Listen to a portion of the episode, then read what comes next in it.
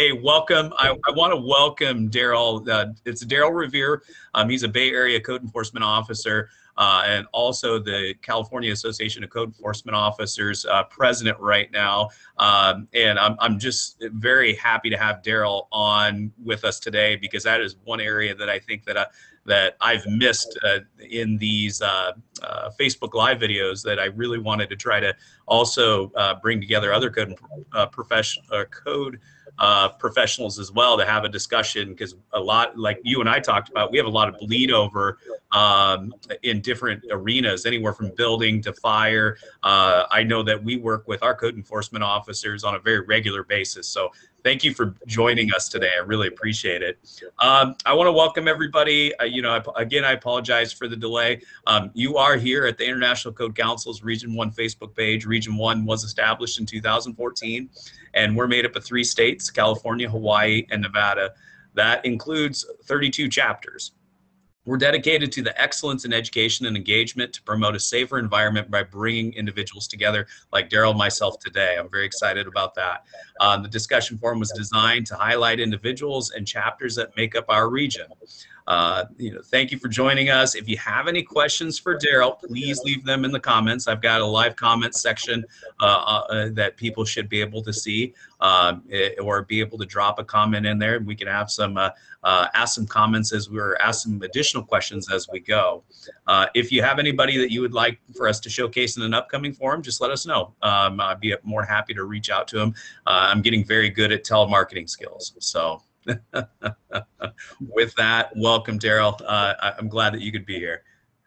Well, thanks, Tim. I, appreciate the opportunity to be here and talk with more folks, uh, kind of region wide or Western region wide, about code enforcement and how building inspection and code officials of fire code and, and, the different types of code officials, how we can work together and how we do bleed over, um, and just an opportunity to do some more networking and get some questions answered and uh, have some good conversation. Absolutely. Well, thank you.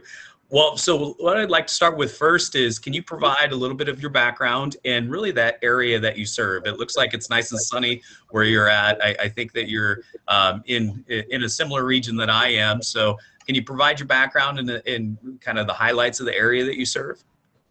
Sure. Uh, I've been in the code enforcement uh, profession specifically uh, for about 21 years now. Uh, my public service, public safety career goes back to the early 90s, right out of college various different uh, jobs, park ranger, uh, animal control, code enforcement, you name it. I, have kind of done it uh, as far as non-sworn public safety. Uh, even did some firefighting in the my, my college years in the wildland firefighters. So my heart goes out to those folks who are out there on the fire lines right now and the victims of those fires. So, uh, but specifically code enforcement for about 21 years. Uh, I was with the city of San Jose before my current uh, assignment in the San Francisco Bay Area, the East Bay of San Francisco Bay Area, where I am today. And yes, we're blessed today with some clearer skies. We've had some smoke impact from the fires, uh, not nearly as bad as some places where I uh, where I live. It's horrible right now, uh, but uh, we're still better off than those folks who are out there right in the middle of it. So we're blessed with the nice uh, clear weather and nice nice temperatures here today. So it's a beautiful day today.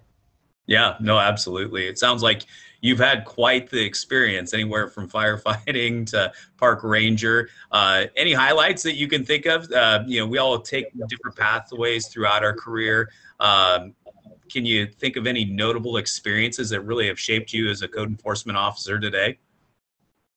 Well, I, you know, it's it's interesting because I started out going into the forestry. That was my my coming out of high school. I wanted to be I wanted to be a park ranger. I wanted to be out world working in the wilderness and right. and interacting with people out there and the different things that you have, opportunities that you have to to serve the public as well as just to be out in some of the most beautiful places in the world.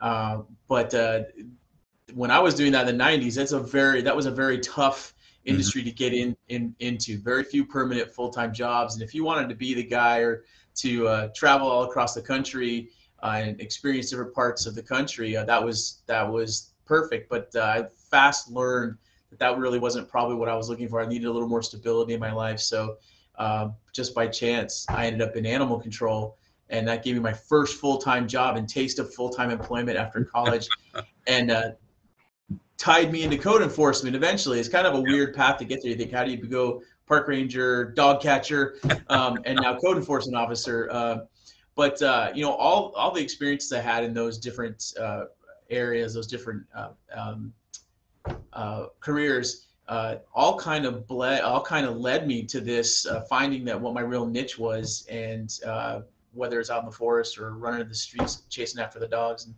and stuff like that. Um, mm-hmm. it, I wouldn't I wouldn't say there's probably one situation or one uh, experience that kind of brought me to where I am.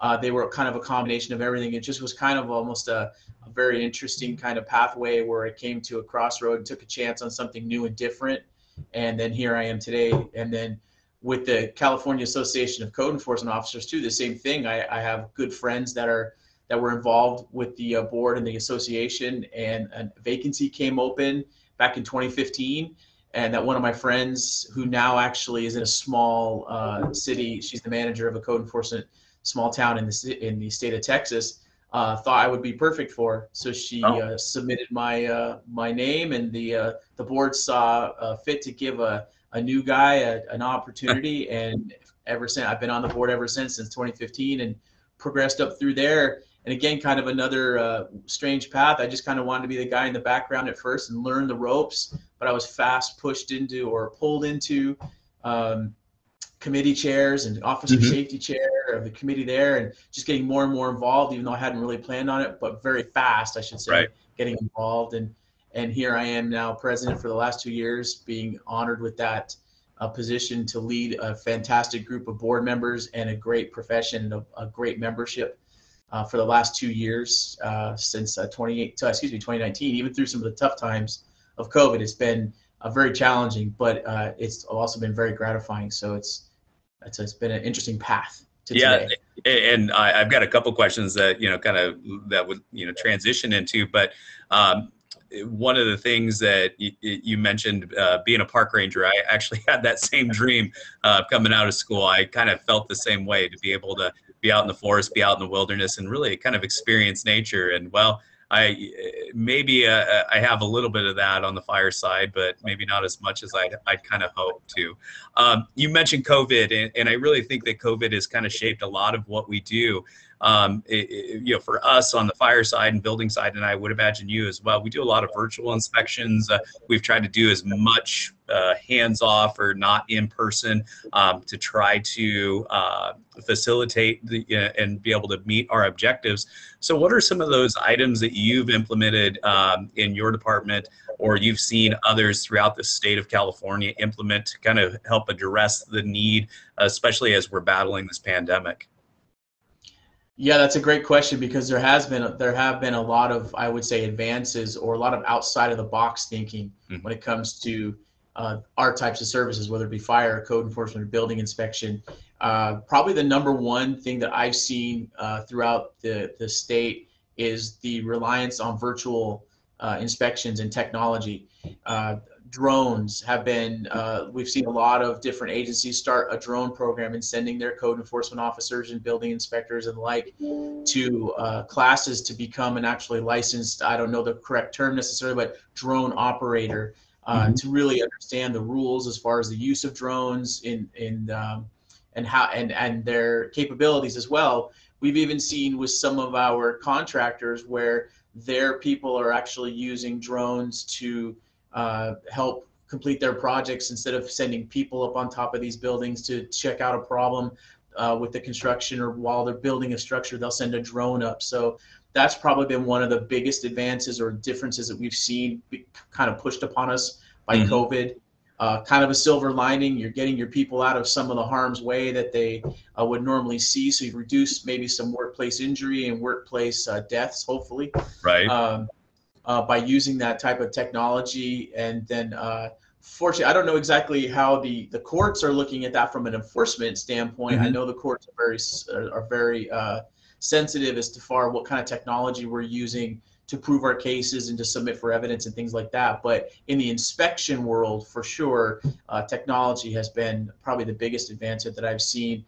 But then we're also seeing you know, we're seeing a lot of uh, advances in do we really have to be so face to face with folks um, as far as trying to prevent that face-to-face contact unless it was absolutely necessary. Mm-hmm. Uh, I know a lot of agencies and a lot of municipalities went to zero face-to-face contact with their code enforcement departments. Uh, do everything uh, as much as possible from your vehicle or from a greater distance, even than six feet. Even though hopefully everybody gets issued that uh, the PPE, the personal protection equipment, just the basic gloves and masks and eye protection, things like right. that. Mm-hmm. Um, but yeah, so uh, a lot of changes in policies and procedures, but mostly, fortunately, towards the safety side, uh, but also, of course, having to accomplish our goal and our missions of getting that voluntary compliance that code enforcement officers are always looking for. Um, those are probably the two major things I've seen: the technology, and then just the really evaluating whether they have to have face-to-face contact or can we do it over the phone? Can we use Zoom, uh, like kind of like we're using oh. today, Facebook today? You know that use of technology too, as far as training Mm-hmm. Um, the last year and a half, uh, training budgets have been cut. Uh, COVID has said no in-person training because of the restrictions there. That's another actually advance we've probably seen in the world of training our officers and our staff is using the technology as well there, as well as the on-site inspections and things like that. So. So um, I got two questions off of that. Um, we talk about zero contact. Uh, you mentioned how does that relate, or maybe u- utilizing Zoom uh, or another mechanism to be able to uh, communicate with uh, the person that you're inspecting. So uh, how has that been received? Um, you know, in your within the code enforcement realm, uh, being able to utilize some of these uh, other methods to be able to convey what needs to be corrected, uh, and what uh, have you seen work, and maybe um, what do you see that might be permanent long term? Is this you know is this Zoom or maybe Facebook or uh, FaceTime going to be a long you know something that we can u- utilize long term? Yeah, you know, I think some of the changes brought on by COVID are going to be with us probably moving forward from here. Uh-huh. Um, whether it be a mask, you know, face coverings, things like that, personal protective gear, social distancing, things like that. As far as the use of technology in what we do as code enforcement officers, uh, I can't say with a high percentage, uh, high degree of accuracy that there's been a lot of uh, resident uh, officer or resident staff member um, interaction. I don't, I don't really know if uh, departments and agencies have been able to utilize this type of technology like we're using today uh-huh. to talk to homeowners about a potential problem. I'm sure there probably are some out there because there are some agencies that are just so technologically advanced and savvy. Uh, and then there's those that are maybe still uh, a little behind the game. Uh, but so as far as kind of doing our daily job of of talking to folks out in the community about what needs to be accomplished and explaining and doing education and gaining that voluntary compliance. I, I wish I had a better answer for you on that, but what I can no give you a better answer on is the the um, the use of this type of technology for training our officers and training our staff members. You know, it's become kind of a mainstay, and especially with our association with CACEO, um, we uh, we saw the need coming up when we started seeing the first level of restrictions coming in, mm-hmm. and we got together as a group and said, how are we going to continue to get the services to our members that they need such as training, which is a huge component of what we do right. for our membership. Uh, we needed to keep that going because there wasn't just because uh, we had this horrible pandemic going, we couldn't stop all of the wheels. Some of the wheels in the in the machine slowed down. Some mm-hmm. of them did grind to a halt, of course. Yeah. Uh, but we still needed to keep that part of the machine really rolling forward because it was it's absolutely critical that we keep that uh, that that service there. So we started utilizing webinars. Uh, we had been working on that for a while, but COVID really turned up the uh, sense of urgency to get mm-hmm. that out there. So we've started a webinar program for training for our members. And we actually opened it up to anybody that wanted to take it, uh, but specifically for our members. Uh, we started uh, getting more of our classes online. We were moving towards online education as a component of our education program as well. But again, COVID really, for lack of a better term, kicked us in the behind yeah. Uh, to get that really getting going.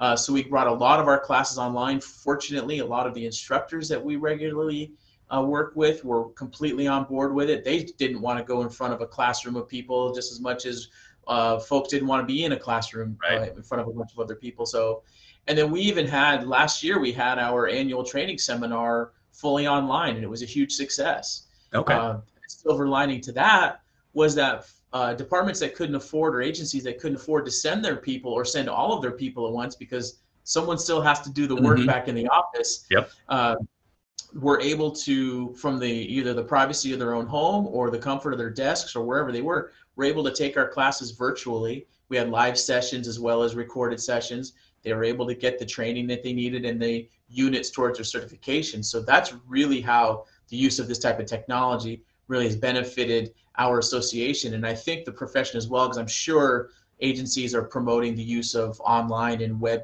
webinar, webcam type uh, trainings, and and even their meetings, their staff meetings probably as well, because we had those too. Yeah. Working from home, all of our staff meetings were over Zoom or some mm-hmm. Zoom type uh, technology. So uh, huge impact on uh, on the way we do our jobs, uh, both with the community as well as internally in our, in our departments.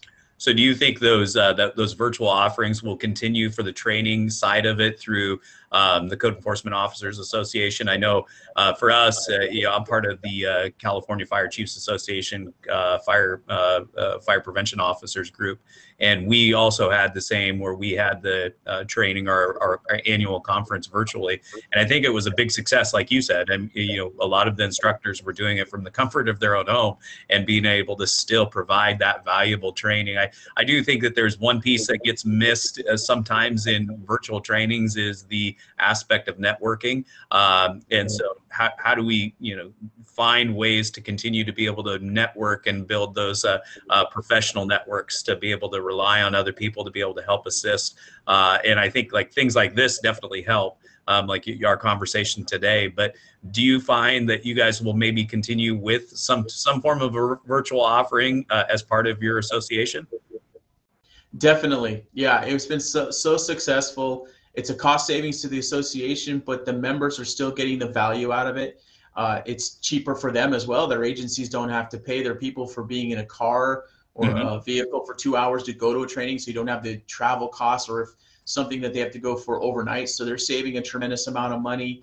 Uh, they're doing it again from the relative safety of, a, of an office versus being on the road and then going someplace else. Right. Uh, I definitely see the uh, the budgetary um, uh, savings and advantages being a catalyst for making sure we do continue. And we have every intention of continuing it. I, I think it's here to stay. Yeah. Uh, not only so we can give the people who are up on the Oregon California border the same opportunity at the same time as the folks that are down on the United States Mexico border in our state and all the way in Lake Tahoe, those areas, all those remote areas where they couldn't afford either uh, budgetary or just time wise mm-hmm. to drive to Sacramento from say Susanville. It's a few hour drive, or from uh, San Diego to Bakersfield or something like that to get the training they needed. So there's lots of advantages to this, and we've seen that, and we've absolutely decided this is going to be a part of our training uh, curriculum and method moving on forward. And we are going to have this year our seminar. We're planning on having our seminar in person for the first time in two years okay. uh, at Squaw Creek Resort in Truckee uh, hopefully, hopefully, uh, between the fires that are going on, the Caldor fire, and then also uh, COVID, we'll still be able to have that in person because you hit it right on the head.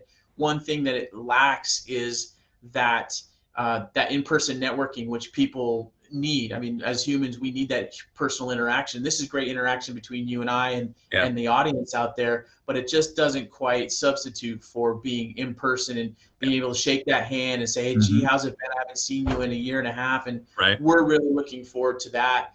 And you can only do so much of that when it comes to online uh, technology. Is no matter how hard you try, yep. Uh, it just doesn't quite replace that. And, and and that's what our association is big about too. Networking is a huge way to learn get new ideas, bounce off idea, bounce ideas off of other agencies to see how they deal with things, and just to be able to see another smiling face in person is is a great yeah. thing. It's really good for the soul. So, but we are going to continue this as well. Yeah, and I agree with that. It, it's always good to have those side conversations where you can share your experiences, uh, and that typically you do that a lot during your networking and those discussions, those side conversations. That that's always one of those things that I benefit and and really enjoy the most because then you realize that a lot of people are facing the similar uh, challenges that you may be facing in your organization and how did they overcome it? Or uh, you know where where are they at in their um, uh, decision making process uh, as it moves forward? Uh, you mentioned your conference is in truckee. Uh, when is that conference scheduled for? It's the first week of october. It's the 4th to the 7th okay. Um, yeah typically we do it early in the month of october so we can allow those folks who do code enforcement as well as building inspection to still to still be able to attend the Calbo uh, uh, Education Weeks in San Ramon and Ontario. So we like to make sure because there are so many people that do double duty Mhm. uh, that they we're not hogging all their their uh, budget time or their all their training time, so Right. go get that other training. So we try to be conscientious that that's going on for them as well. So first week of October, fourth to the seventh. So we talked about the bleed over, and you mentioned Calbo. How does um, the Code Enforcement Officers Association and Calbo really um, work together? It, it meant, as you mentioned, you you try to uh, set your conference so that way you guys can you know make sure to get some of those professionals that go to that conference. How do you guys work together uh, in that regard? Uh, well, probably the biggest one is just being aware of when they're having their their training session, uh, just to make sure we don't, uh, like I said, overlap or get too close to them. This year, it's the weekend, uh, or the excuse me, the week of uh, the 13th of September, I believe, is when it started. I'm actually going to be moderating a couple classes, so I should know these dates. Um, but it's coming up. Let's just say real soon. So we wanted to make sure we have some time in between, so folks who were able to attend their opt can also attend ours. Um, that's probably the biggest way that we we do. Uh, we don't really necessarily have a formal agreement in place with them on how to work this, but we do talk back and forth to make Uh-huh. sure that we're not stepping on each other and that f- try to find ways where we can make sure our members are getting what they need, perhaps from Calbo and vice versa. Um, just like with ICC, we're working on an agreement, kind of a formal part, not a kind of, actually a formal partnership with them behind the scenes to establish a, a formal uh, relationship with ICC so we can bring in some of ICC's experts in the world of building inspection and fire code and mechanical and all those areas to be able to give our members even better training than they're already getting from experts in that field uh, because so many of us do do double duty triple quadruple duties um, when it comes to that so uh, but that's something that i can see us looking into in the very near future as well with calbo to make sure we have this synergy between the three major organizations with code enforcement building inspection and then icc for the the international uh, Yep. side of things um, to really kind of make sure we have the best of all worlds coming into our membership and also offering our expertise to like agency to organizations like ICC Mhm. as well as to Calbo for those building inspectors that may not have a lot of code enforcement experience because there really is a difference there between Absolutely. using building code inspection versus uh, responding to a violation like a pop property nuisance violation so there's kind of two different worlds we're still enforcing codes but ICC of course being the model codes and then you've got uh, your individual agencies doing usually using their municipal code, the California Health and Safety Code, and various state codes, as well as some of the model codes as well. So to kind of create that mutual benef- mutually beneficial relationship between all three organizations is really a, a goal that we should all be pushing for um, to make sure we're helping each other out and promoting each other to get the best trained people out there for for the public. Yeah, and I think that you know you hit on it. Yeah, one of my questions was how do you engage in with ICC, and and you definitely hit on it. Being able to engage with them, uh, bring them in for your training. Um, you know, they have preferred provider um, CEUs that you can obtain, uh, but also too having uh, instructors that you can lean on, a cadre of instructors that you can lean on that may be able to educate in in some of those property maintenance issues. And I I think you and I, you know, on the fire side, definitely maybe understand the aspect of the and and even I think building departments also re- understand it, but maybe to a different degree of the difference between new construction and property maintenance and and that pathway to be able to uh, uh, achieve voluntary compliance uh, on those uh, routine maintenance items that we typically you and I engage with on a quite quite a frequent basis uh, and how that goes. And I think to have that training is always a good a good thing to kind of at least uh, provide that training and that background um, Right. in We- addition oh sorry go yeah, ahead Yeah, you touched, you touched on an important point. If uh, I apologize for everybody, if I don't say, I'll, I'll probably forget it. Um, you mentioned CEUs, and that's part of those those formal agreements. Right now, uh, CACEO members, when they take an ICC uh, uh, or a Calbo class for that matter, um, they are eligible to gain CEUs towards our certification as code enforcement officers. And I believe it's vice versa with uh, with uh, ICC right now. I'm not sure if it goes as well with Calbo, but uh, again, something to, to look at when we start to look into that more formal agreement with them. But yeah, so I mean that's that important connection there as well. Making sure if you take the time to go uh, to an ICC mechanical code class or international property maintenance code class, that mm-hmm. you can then get more benefit other than just saying, yeah, okay, I have uh, X number of units with ICC, but it also comes back to benefit them as code enforcement officer with our association. So another important reason why we need to be working together to be able to make sure our people are getting as much of the best training possible. Absolutely. Well, and I know that we just kind of talked about, um, you know, how we try to build that coalition you working with building officials and even the fire side.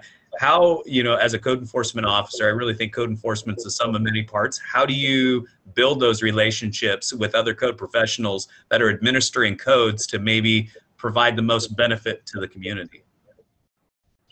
Uh, well, I think uh, what we're doing right now is a perfect example of how we engage with other code officials. So we can talk about issues. I even see someone has has uh, put in a question in the chat. Um, you know, to be able to give folks who we wouldn't normally uh, interact with a uh-huh. chance to ask these questions. So we're doing one of those things right now. We're really working with other code officials uh, via this uh, platform. Mm-hmm. Uh, you know, we we have uh, we encourage our members to definitely go to other trainings and other uh, uh, uh, events uh, where they are going to get a more rounded uh, view of what we really do. I mean, because we do, as a fire official, you don't do just fire. I mean, you, you're right. going to bleed over, as we keep saying, into other areas of expertise, and same thing with us. So making sure that we, uh, if we don't have a specific training class, uh, in uh, a certain aspect of the fire code, say, I don't know, same thing like fire sprinklers and the requirement for fire sprinklers in residential and commercial. Uh, if we have an opportunity to help promote something like that, that our members may get a benefit of, that's another way we do. We promote those on our websites and make sure we get that message out to uh, to our members so they have an opportunity to go to someplace else to have the uh, training that we may not necessarily have, or we'll try to bring somebody in to mm-hmm. do a mm-hmm. formal class for us. So that's those. are I think those are the kinds of things, the kind of the outreach. We're also always looking for uh, uh, area um, experts in their specific areas to be able to bring into our education program. And if that's not always possible for whatever reason, we want to make sure that our people have access that they can go to them as well. So just making sure that they have a a um, a uh, opportunity to get the training that they need, whether we're providing or somebody else, making sure that they're aware of it. That's what I'm trying to say. to make sure that they're aware that those opportunities are out there uh, that uh, that they can benefit from. Yeah, it sounds like you guys do a very good job of providing that pathway, and we, you know, you and I both know that we don't work in silos, and being able to cross uh, cross paths. I, I, know that I cross paths with my uh, code enforcement officer, supervisor, and and, and the officers here, uh, building department, uh, quite a bit. And so it's always good to, as we cross those cross those paths to be able to have this information and be able to share that pathway of where you can get the training, but also to where you can go and you can uh, speak with other professionals. Now, uh, we one of the things we kind of talked about early in the conversation was COVID and how that's really changed and impacted the day to day of what we do throughout, um, you know, really code enforcement and uh, administering codes themselves. What other changes or what other kind of situations have you seen that have arisen that have really had a major impact uh, on the profession of code enforcement in your career. And and what do you maybe see in the future as as we continue to move forward? As you mentioned drones and being able to use drones i think is uh, one of those things that i i think would be uh, extremely beneficial but and technology um, but what else do you see that might be beneficial to be able to benefit code enforcement officers or just code enforcement professionals in general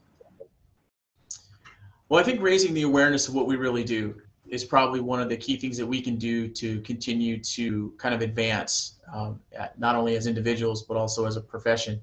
Uh, a lot of folks will say, oh, "I'll introduce myself as a as a code enforcement officer," and as I'm standing at somebody's front door or at their business, and they they kind of have this puzzled look on their face, like, "Code what?" Yeah. Um, so you know, when somebody walks up, uh, they uh, they as a police officer or firefighter or, uh, mm-hmm. um, in the fire service pretty obvious when you walk up to somebody's front door who you are and maybe what you right. do.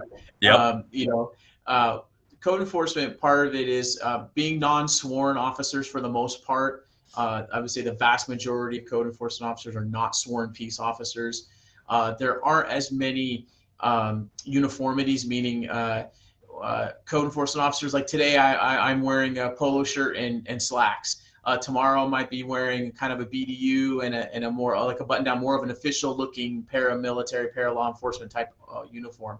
Uh, or we might just be blue jeans and a, and a, and a nice polo shirt and that has our city logo on it or something like that. So uh, it's not always so obvious. So we have sometimes we have the added uh, duty of making sure people know who we are. So a they're comfortable with us. They don't think, well, who is this person that says this is who they are? And I've never heard of code enforcement. And right. Tie into that, we're called 20 different things. You have neighborhood preservation. Yep. You have code compliance. You have uh, neighborhood improvement technicians. I mean, I could probably uh, give 20 different um, you know uh, names yeah. uh, of what we are. So um, raising the awareness of who we are, what we do, what we can provide the community, as far as always trying to gain that voluntary compliance and making sure that we work with a, as partners in the community, not against the community. Right. I think a lot of times when people aren't sure who they're talking to, that they uh, tend to be maybe a little uh, apprehensive, and so it takes a little bit more to gain their trust and get through. But that's our duty as code enforcement officers and just as public officials mm-hmm. to be able to establish that rapport. So, and part of it is making sure people know who we are, but we also need to do on a more uh, agency base or a municipality base is to also promote ourselves as a city or a county or whatever we might be. So it's all it's incumbent upon the individual, but also as the agency to make sure they're doing the right outreach to make people aware that when somebody comes to your front door and they call themselves a neighborhood preservation officer, uh, that's they're not a police officer. Right. They're uh, they're uh, they're still a public official, uh, but they're there still to do a job and perhaps enforce a, a, local municipal code or a health and safety code. But we're there as a community partner mm-hmm. and not to be adversarial on that. And that's not to say that sometimes we get involved in situations where it is a little more adversarial and people, no matter how nice and no matter how well you introduce yourself or what they know about you, they're just going to automatically be apprehensive or maybe not necessarily agree with why you're there. Uh, right. So we have to keep that into account too, which also rolls into the next thing that we I think we need to do is we need to make sure we keep training our people, uh, that we keep getting them the best and possibly updated training. Use the different resources that are out there from ICC, uh, Calbo. I mean, any organization out there. There's the there's a new organization called the Code Enforcement Officer Safety Foundation. That's a brand new foundation that they're focusing on officer safety. So utilize their uh, their resources, and uh, to kind of bring it all back into the training thing. And and one other way that we can do this too is CACEO is specifically working very hard on gaining more officer safety training legislation at the state level, mm-hmm. making some mandated requirements for actual specific safety training, which is a big part of what we do. And there's no minimum safety training standard for code enforcement officers in the state right now. So we're actively pushing our uh, Senate Bill 296 in the state legislature right now to uh, require that the local municipalities create a program that establishes a, a minimum training standard specific to code enforcement officers okay. that meets the specific uh, requirements or needs of their community. So uh, that they can have some uh, some basic standard basically and and the beauty of the bill really is that uh, it's not a one size fits all bill. Mm-hmm. What it is is if a city of 5,000 people doesn't have to spend the same amount of money and do the same kind of things as a city that has 5 million people. So it's built that way so it can fit into the community's needs for their specific municipalities as well as they can uh, they don't they can use their existing training funds so they're not having to go out and find some new uh, training uh, revenue source. Right. Uh, so if you, if you, can do it spending ten thousand dollars, that's great. If you need to spend hundred thousand dollars, that's fine.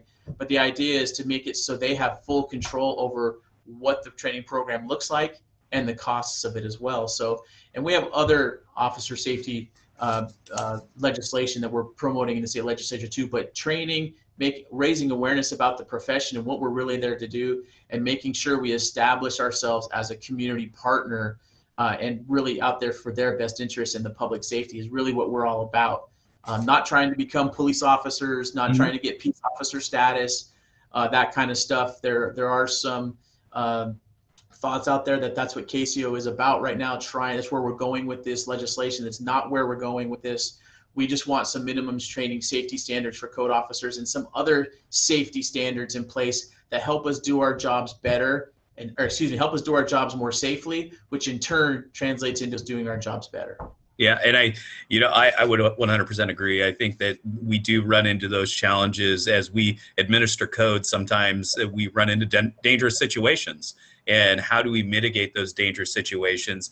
Uh, you mentioned that it was a Senate bill or SB 296.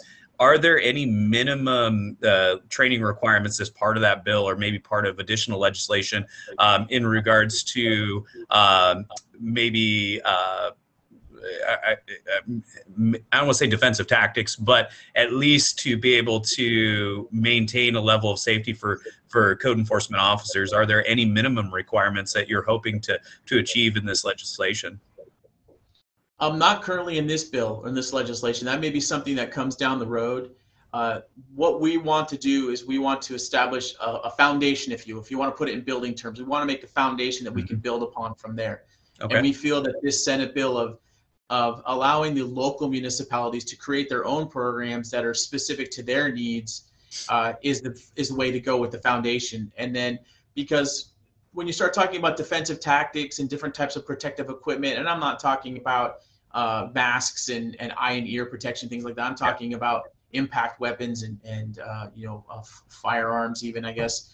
Um, but uh, different types of that type of protective equipment we are leaving that up to the local municipalities because there's so many different intricacies when you start talking mm-hmm. about use and policy and training uh, that that's really not our area of expertise uh, and that's why we wrote sb 296 the way we did we wanted to make sure that the local municipalities had control over that but we also wanted to establish that foundation that okay, okay we give you that you have to give uh, that they create a program let's just say a city a pleasantville a usa says uh, we need to do 20, 28 hours of officer safety training a year based on mm-hmm. what we know about our community. So they do that 28 hours, and anything that they want to do beyond that, wonderful. But right. have that minimum uh, is is what we're really looking for, and let them let the individual municipalities decide on how much further they want to go with that, and what extra tools they're going to give their code enforcement officers. So. Um, and, and, we felt we needed to write it that way to really kind of uh, let them real uh, have them realize that uh, we're just trying to again build that foundation and not okay. throw a bunch of mandates on them because when you start throwing mandates around yep. People start to backpedal really fast understandably so because there's so many different aspects of that. Um, but uh, just to have the minimum training is probably the most important thing. So we don't have anything right now that uh, has specifics as far as defensive tactics officer uh, you know, um, weaponry or excuse me weaponry um, protective equipment or anything like that okay. um, at this point so um, as we talk about training and the maybe the background as we talk about uh, safety related uh, uh, training for code enforcement officers. Does the association provide um, like an academy, uh, so to speak. So if somebody's looking to get into the field of code enforcement, that they can maybe attend classes through your association uh, in regards to how to identify a violation, to um, the, the, proper procedure to be able to you know send the notice and order, and then if there's uh, some type of citation, is there an academy that they can attend uh, through the association that can get them in that uh, uh, to be able to because as you and I know, um, a lot of uh, uh, and and I'm getting a little bit older, and so that's why I say this is uh, sometimes. Uh, Me too. Yeah. Me too. we, I, I always want to try to bring up the next generation of uh, code code enforcement or uh, code professionals, but we are kind of aging a bit, and so. Um, do you provide that training where somebody that maybe comes out of high school or out of college can then seek that training and maybe get into the, the field of code enforcement? Uh, yeah, definitely we do. We have uh, we have our certification, which is recognized by the state of California as Certified Code Enforcement Officer, and CACEO is the uh, sole provider of that certification. As part of that, in, in 20 to kind of go back in 2017, uh, the state legislature enacted the Code Enforcement Officer Safety Act, which uh, established the certification program to become what we call a Certified Code Enforcement Officer.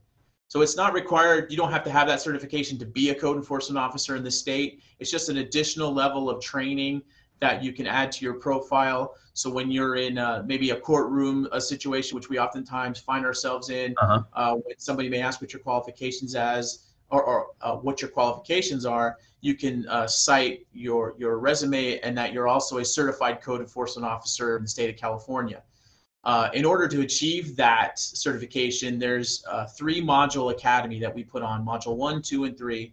They're all 40 hours and they're taken, uh, they can be taken out of order. They're really designed to be taken in order and they're designed for the entry level uh, code enforcement officer or the code enforcement officer that has been around for 10 years or 15 years or even more uh, before the certification even existed. Right. And they can get an all around training. So your brand new folks can start from day one and learn about uh, proper inspection protocols. They can learn about search and seizure, Fourth Amendment uh, issues. They can learn about fire code, mechanical code, I, all kinds of. There's, I think it's something like 27 different classes that they take in the three uh, modules, and um, everything from just basic stuff to more advanced. So as you progress through the modules, the more uh, uh, the more uh, complex the issues become. Module three, for example, is where we teach them all about uh, as much as we can about the fire code, mm-hmm. mechanical, some of the very specific things that they need to be aware of, not to make them fire inspectors or mechanical inspectors or plumber uh, plumbing inspectors, but to be able to let them identify problems so they actually say, okay, I know that's not quite right. I don't know necessarily how to fix it, to identify it and then get the right people to show them how mm-hmm. to do it. So we do have that. That's open to anybody that wants to get into the profession. You don't have to be employed as a code enforcement officer to take those courses. We have a significant number of people that are doing career changes or they are young and they're trying to find their way in the world and they say, hey, a friend of mine's father is a code enforcement officer and it sounds really interesting what he does. It's fulfilling and he has a great time doing it. Uh, I, I, might want to look into that. So they can, it can be someone fresh out of college or high school uh, that right. takes those courses. So we have that, but then we also have, of course, our continuing education program, which generally is set up to be for our existing members as well as existing code enforcement officers for their continuing professional growth. Uh, so we do have a couple of different outlets. The we do call it an academy, but it's more formally our, certification modules. Uh, but it is it is a great way to break in, as well as for those more seasoned veterans to be able to go back and uh, get their certification. Uh, we've even had people just go through the classes because they felt it was going to be advantageous to them, even though they've been mm-hmm. in the situation that they've been in the profession for a few years. And we have one other way too. We actually to gain that certification, we have what we call the substitute service exam for folks who have been in the profession for maybe 15 years uh, that uh, don't want to have to go through classroom setting for 120 right. hours again uh, because they have a if you have a minimum of five years code enforcement related experience and you're actually employed as a code enforcement officer you can take the substitute service exam which is kind of a culmination of all three of our modules put together. Uh, but it's also information that if you've been on the job for at least five years you should probably already know. And then you take the test and then you're able to, uh, if you pass it, uh, you're able to now use that title of certified code enforcement officer, and that gets renewed every three years. Uh, they need 48 CUs, I think it is, to renew okay. that certification. Um, they can gain that through a variety of different ways. If, if it counts as a CACEO uh, continuing education unit, whether you got it from CalBO or ICC, uh, it can count towards your certification, generally speaking. So lots well, of avenues to that way.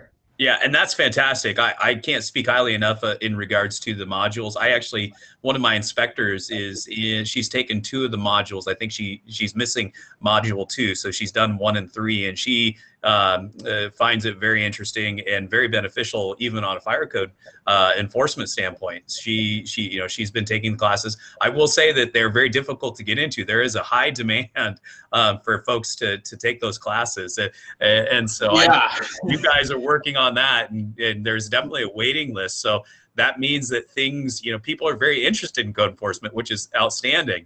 Um, and hopefully we continue with that. But yeah, we've had we've had our fair share of trying to get into those classes over the. I think I want to say the last 18 months. We've gotten into two. We need one more. So. Yeah. Well, we yeah we definitely we we used to do these classes, of course, uh, in person. And uh-huh. we would limit that we could uh, limit them we limited them to 50 people uh, if you've ever taught a course and i teach for CACEO i teach the officer safety courses uh, for CACEO. Uh, 50 people in a classroom is sometimes like kind of herding cats. You're not you yes. have to kind of keep your eyes. Not only are you trying to keep them on on on point, but you're kind of trying to keep their their their uh, keep them engaged. Right. Uh, but we've gone to a, a, completely online platform for that uh, because of COVID. Again, here we yep. go with COVID. Thank you very much, COVID 19. Yeah. Um, it's been a benefit. I mean, there are silver linings to that as well. Now we're able to open it to more people. We have, actually, I think we've upped the maximum to 75 people. Mm-hmm.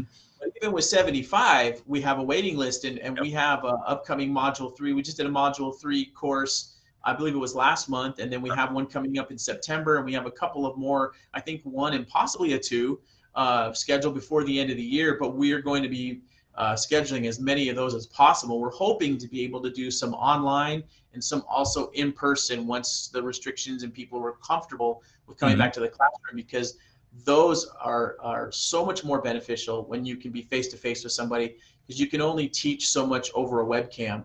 Yeah. Uh, you know, you don't have that interaction, but uh, very popular. Uh, we appreciate everybody's support on those too and their understanding when they can't get in uh, so easily. we're trying to do everything we can to accommodate as many people as possible. But even on the online platform, we have to, we have our limitations, I guess you could say. I think Zoom um, has a limit, but we're also working on a new uh, technology platform that will allow us greater access. Uh, we're working with a company right now to develop it. So we've been getting by with Zoom, which has been great.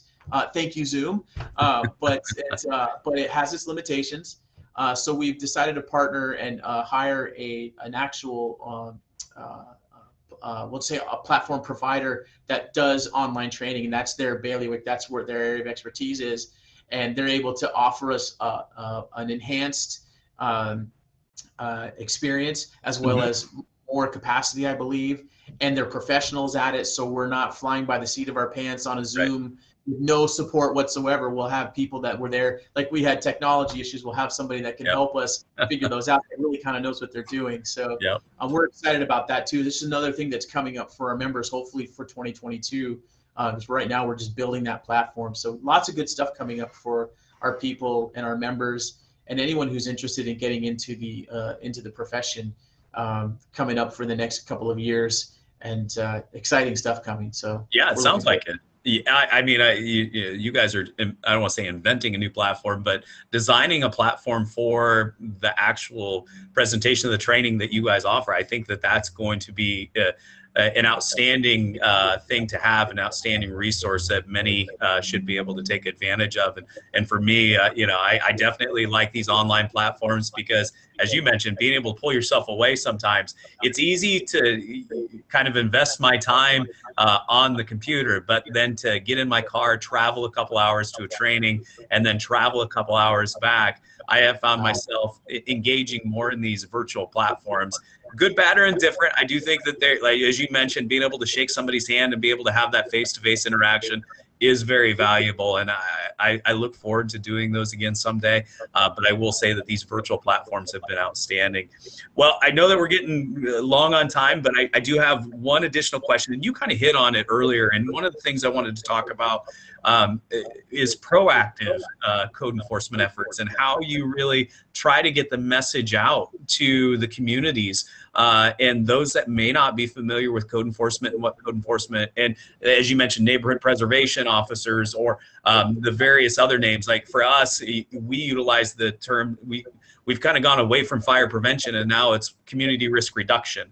And so that's really the buzzword in the fire prevention realm. And so how do you um, and, and how does CACEO uh, engage in those proactive efforts to be able to um, you know further the mission of the organization? Well social media is probably one of the biggest ones we use. We have instagram we have i don't know if we have a twitter account. I'm not much of a twitter person. Uh, but i know we have facebook uh, instagram. Uh, so we use uh, social media as a big way to kind of get our, our word out there.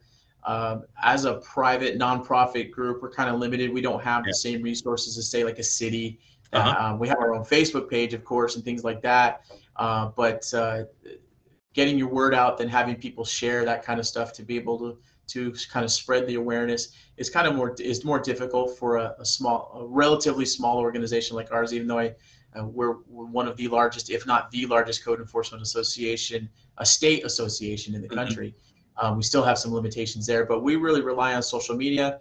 We uh, make ourselves available to speak to community groups. Uh, I speak to a lot of community groups, not only as a representative of my city, but also as CACEO, if someone was to say like like we like you were doing today, if I got a phone call saying, hey, we do a webcast or we're doing a in-person uh, uh, situation, I'm not a uh, against going to speak to a community group uh, in person if they want to be there. I'm willing to be there uh, mm-hmm. with the proper precautions taken, of course. Um, but social media is probably the number one. But then we also rely on our members to be uh, talking to people out there, talking to other code officials like yourself when they come across them in their um, their daily dealings uh, when they're out there doing their cases or dealing with the different issues. I gotta stop my phone from ringing here. Sorry, folks. no worries. It was it was bugging me there. It was getting me uh, a little uh, distracted. Um, so uh, yeah, so probably social media is probably the most uh, the one we use the most. But that extra networking, making ourselves available for anybody who wants us to come and talk to. Local code enforcement groups is another big one in Alameda County. We have one that uh, actually takes care of Alameda County and now Santa Clara County. We've we've kind of converged uh, to be what we used to be called the Alameda County Code Enforcement Network. Now we're the Bay Area Code Enforcement Network, oh, okay. and there's other groups like Sancio in Southern California. This I believe it's San Diego. Uh, uh, oh boy, they're gonna kill me for not knowing their where that. I'm sorry, guys. Um, but Sancio down in the uh, in Southern California, uh, there's a lot of different groups. We are always willing to go to talk to them as well. Uh, we have regional representatives all throughout the state, and that's part of their uh, part of their mission or mm-hmm. their duty is when a group wants somebody from CACEO to come and talk, they're the ones that they go to. So we have kind of people throughout the, the state uh, geographically located to be able to go to those types of groups as well. So. Okay, yeah, no, I, I always look to see how we can, you know, as you mentioned, uh, speaking to community groups, and so that way people understand um, what really our intent is and our mission is as we move forward to be able to take those proactive efforts so that way it leads to more voluntary compliance as we move forward throughout the community. So, um, before we end, I, I, should probably go through the comments. It looks like we've got quite a few comments. I'll be honest, this is the sure. most comments that I have seen in my Facebook uh, posting. So we've got quite a few, and I, I appreciate everybody that's hung with us uh, throughout this uh, this uh, this this process. And it looks like you know one of the questions was the CEU training and making sure they get the, the ICC uh, CEUs. I think that that was one of them. Um, and then also the maybe fees associated with that. And I'm sure that you're probably still working through that uh, and what's the best method to be able to get that. Um, uh, I, am sure that that's probably coming in the future. Uh, I don't know if you have anything more you want to add uh, in regards to the fees, but um, I would say as you guys are continuing to work on that, I, I would understand that there's probably more coming.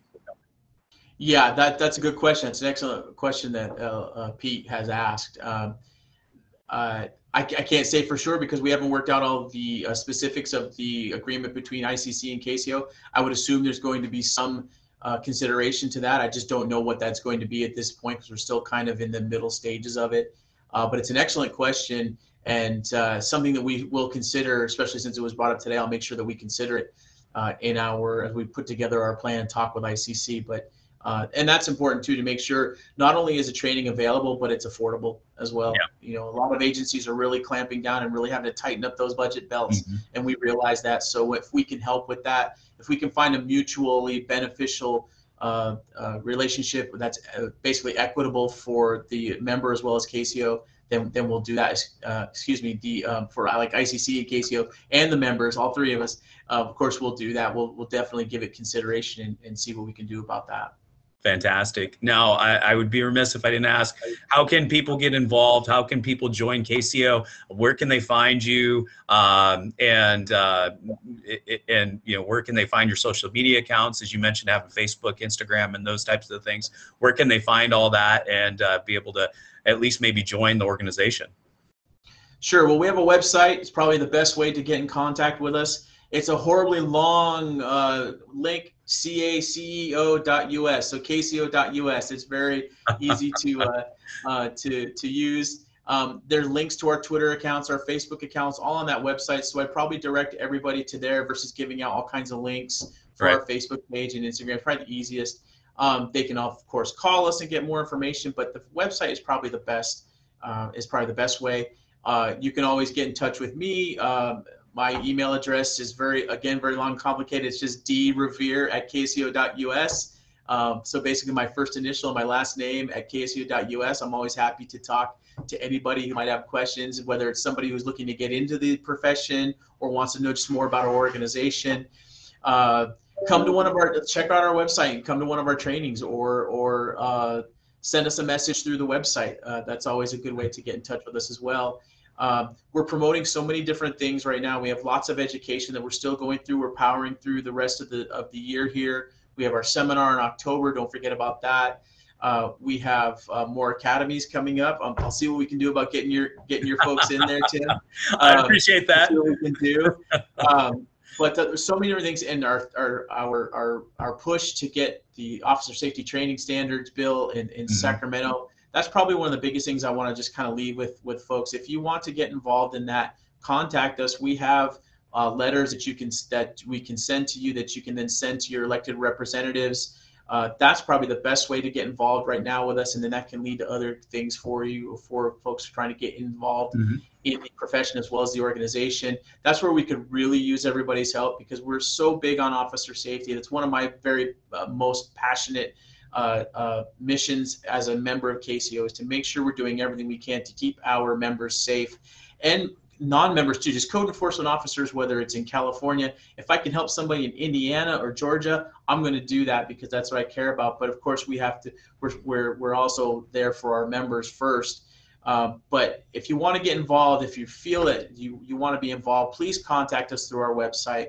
We will get you the information you need on how to contact your local lawmakers. Uh, right now is a critical time. The legislature is out, but they're coming back into session. We're meeting actually uh, tomorrow with uh, representatives from the governor's office to try to okay. finalize, get our bill pushed forward onto the desk of the governor for that signature that we really, really want and really need to be able to do our job safer and then also do it better and just serve our communities even better. So um, there's no shortage of how to get a hold of us. Um, but uh, and and for those code officers that might be watching, I just want to say thanks for your support uh, for uh, for CACEO and your continued support. Don't forget uh, to uh, send us a line uh, as far as training and the seminar. Um, stay safe. Watch your backs. Take care of each other out there. It's getting more dangerous on the daily, it seems, for code enforcement officers as well as other code officials. It's more about what we represent versus being personal. So whether you wear a fire uh, what was the what was the title, Tim? Uh, community, community risk, reduction. Whether you're a community risk reduction uh, officer or, yep. Uh, or, or or you're a code enforcement officer, uh, remember people are more upset about what we represent versus us personally, and uh, that's the dangers rising. So make sure you you take care of each other and you take care of yourselves. And thanks, Tim, for the opportunity to be here. Yeah, uh, this is a great opportunity. I'd love to do it maybe another time if you have the need or, or other co uh, colleagues that would like to to have us have me on. I'd be happy to do so. But with that, I'll just say thanks and hi to everybody watching. Some of the names I recognize. Uh, good questions. And uh, yeah. if there's anything else, you got me for a few more minutes. So I'll just well, I, there. I will. Uh, I will uh, put the uh, the website address in the comments. For the video. Uh, this will be posted on YouTube, so people should be able to see it there. Uh, and uh, yeah, there should be some notes there and, and places for people that can look up, uh, you know, CACEO and how they can get involved. So with that, we have a YouTube channel too. I forgot to mention you said that we have a YouTube uh, channel too, where there's some good videos okay, on there good. well. So yeah, so that's another one that we use too. So.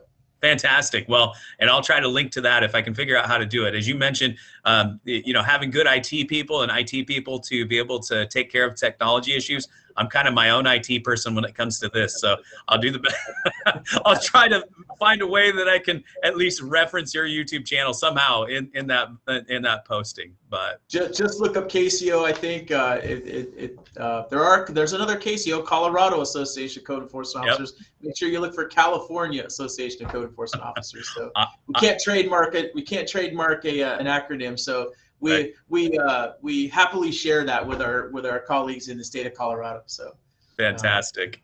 Yeah. Well, so. with that, Daryl, I really do appreciate your time. I think that this is one of those areas that has been missed in in some of these videos. We've done five. I think this is the sixth one. I think that this is a good way to kind of add to the library so people can watch these and really get a good understanding anywhere from building, uh, fire code, and now uh, code enforcement or neighborhood preservation. I think that these are definitely areas that people can um, you know gain some more information uh, and be able to have a good library to kind of base it off of. So I really do appreciate your time.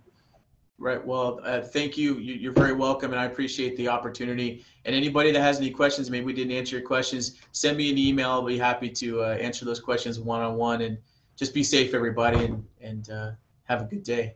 All right. Thanks, Daryl. Have a great day, and I really do appreciate your time. Take care. All right. Bye.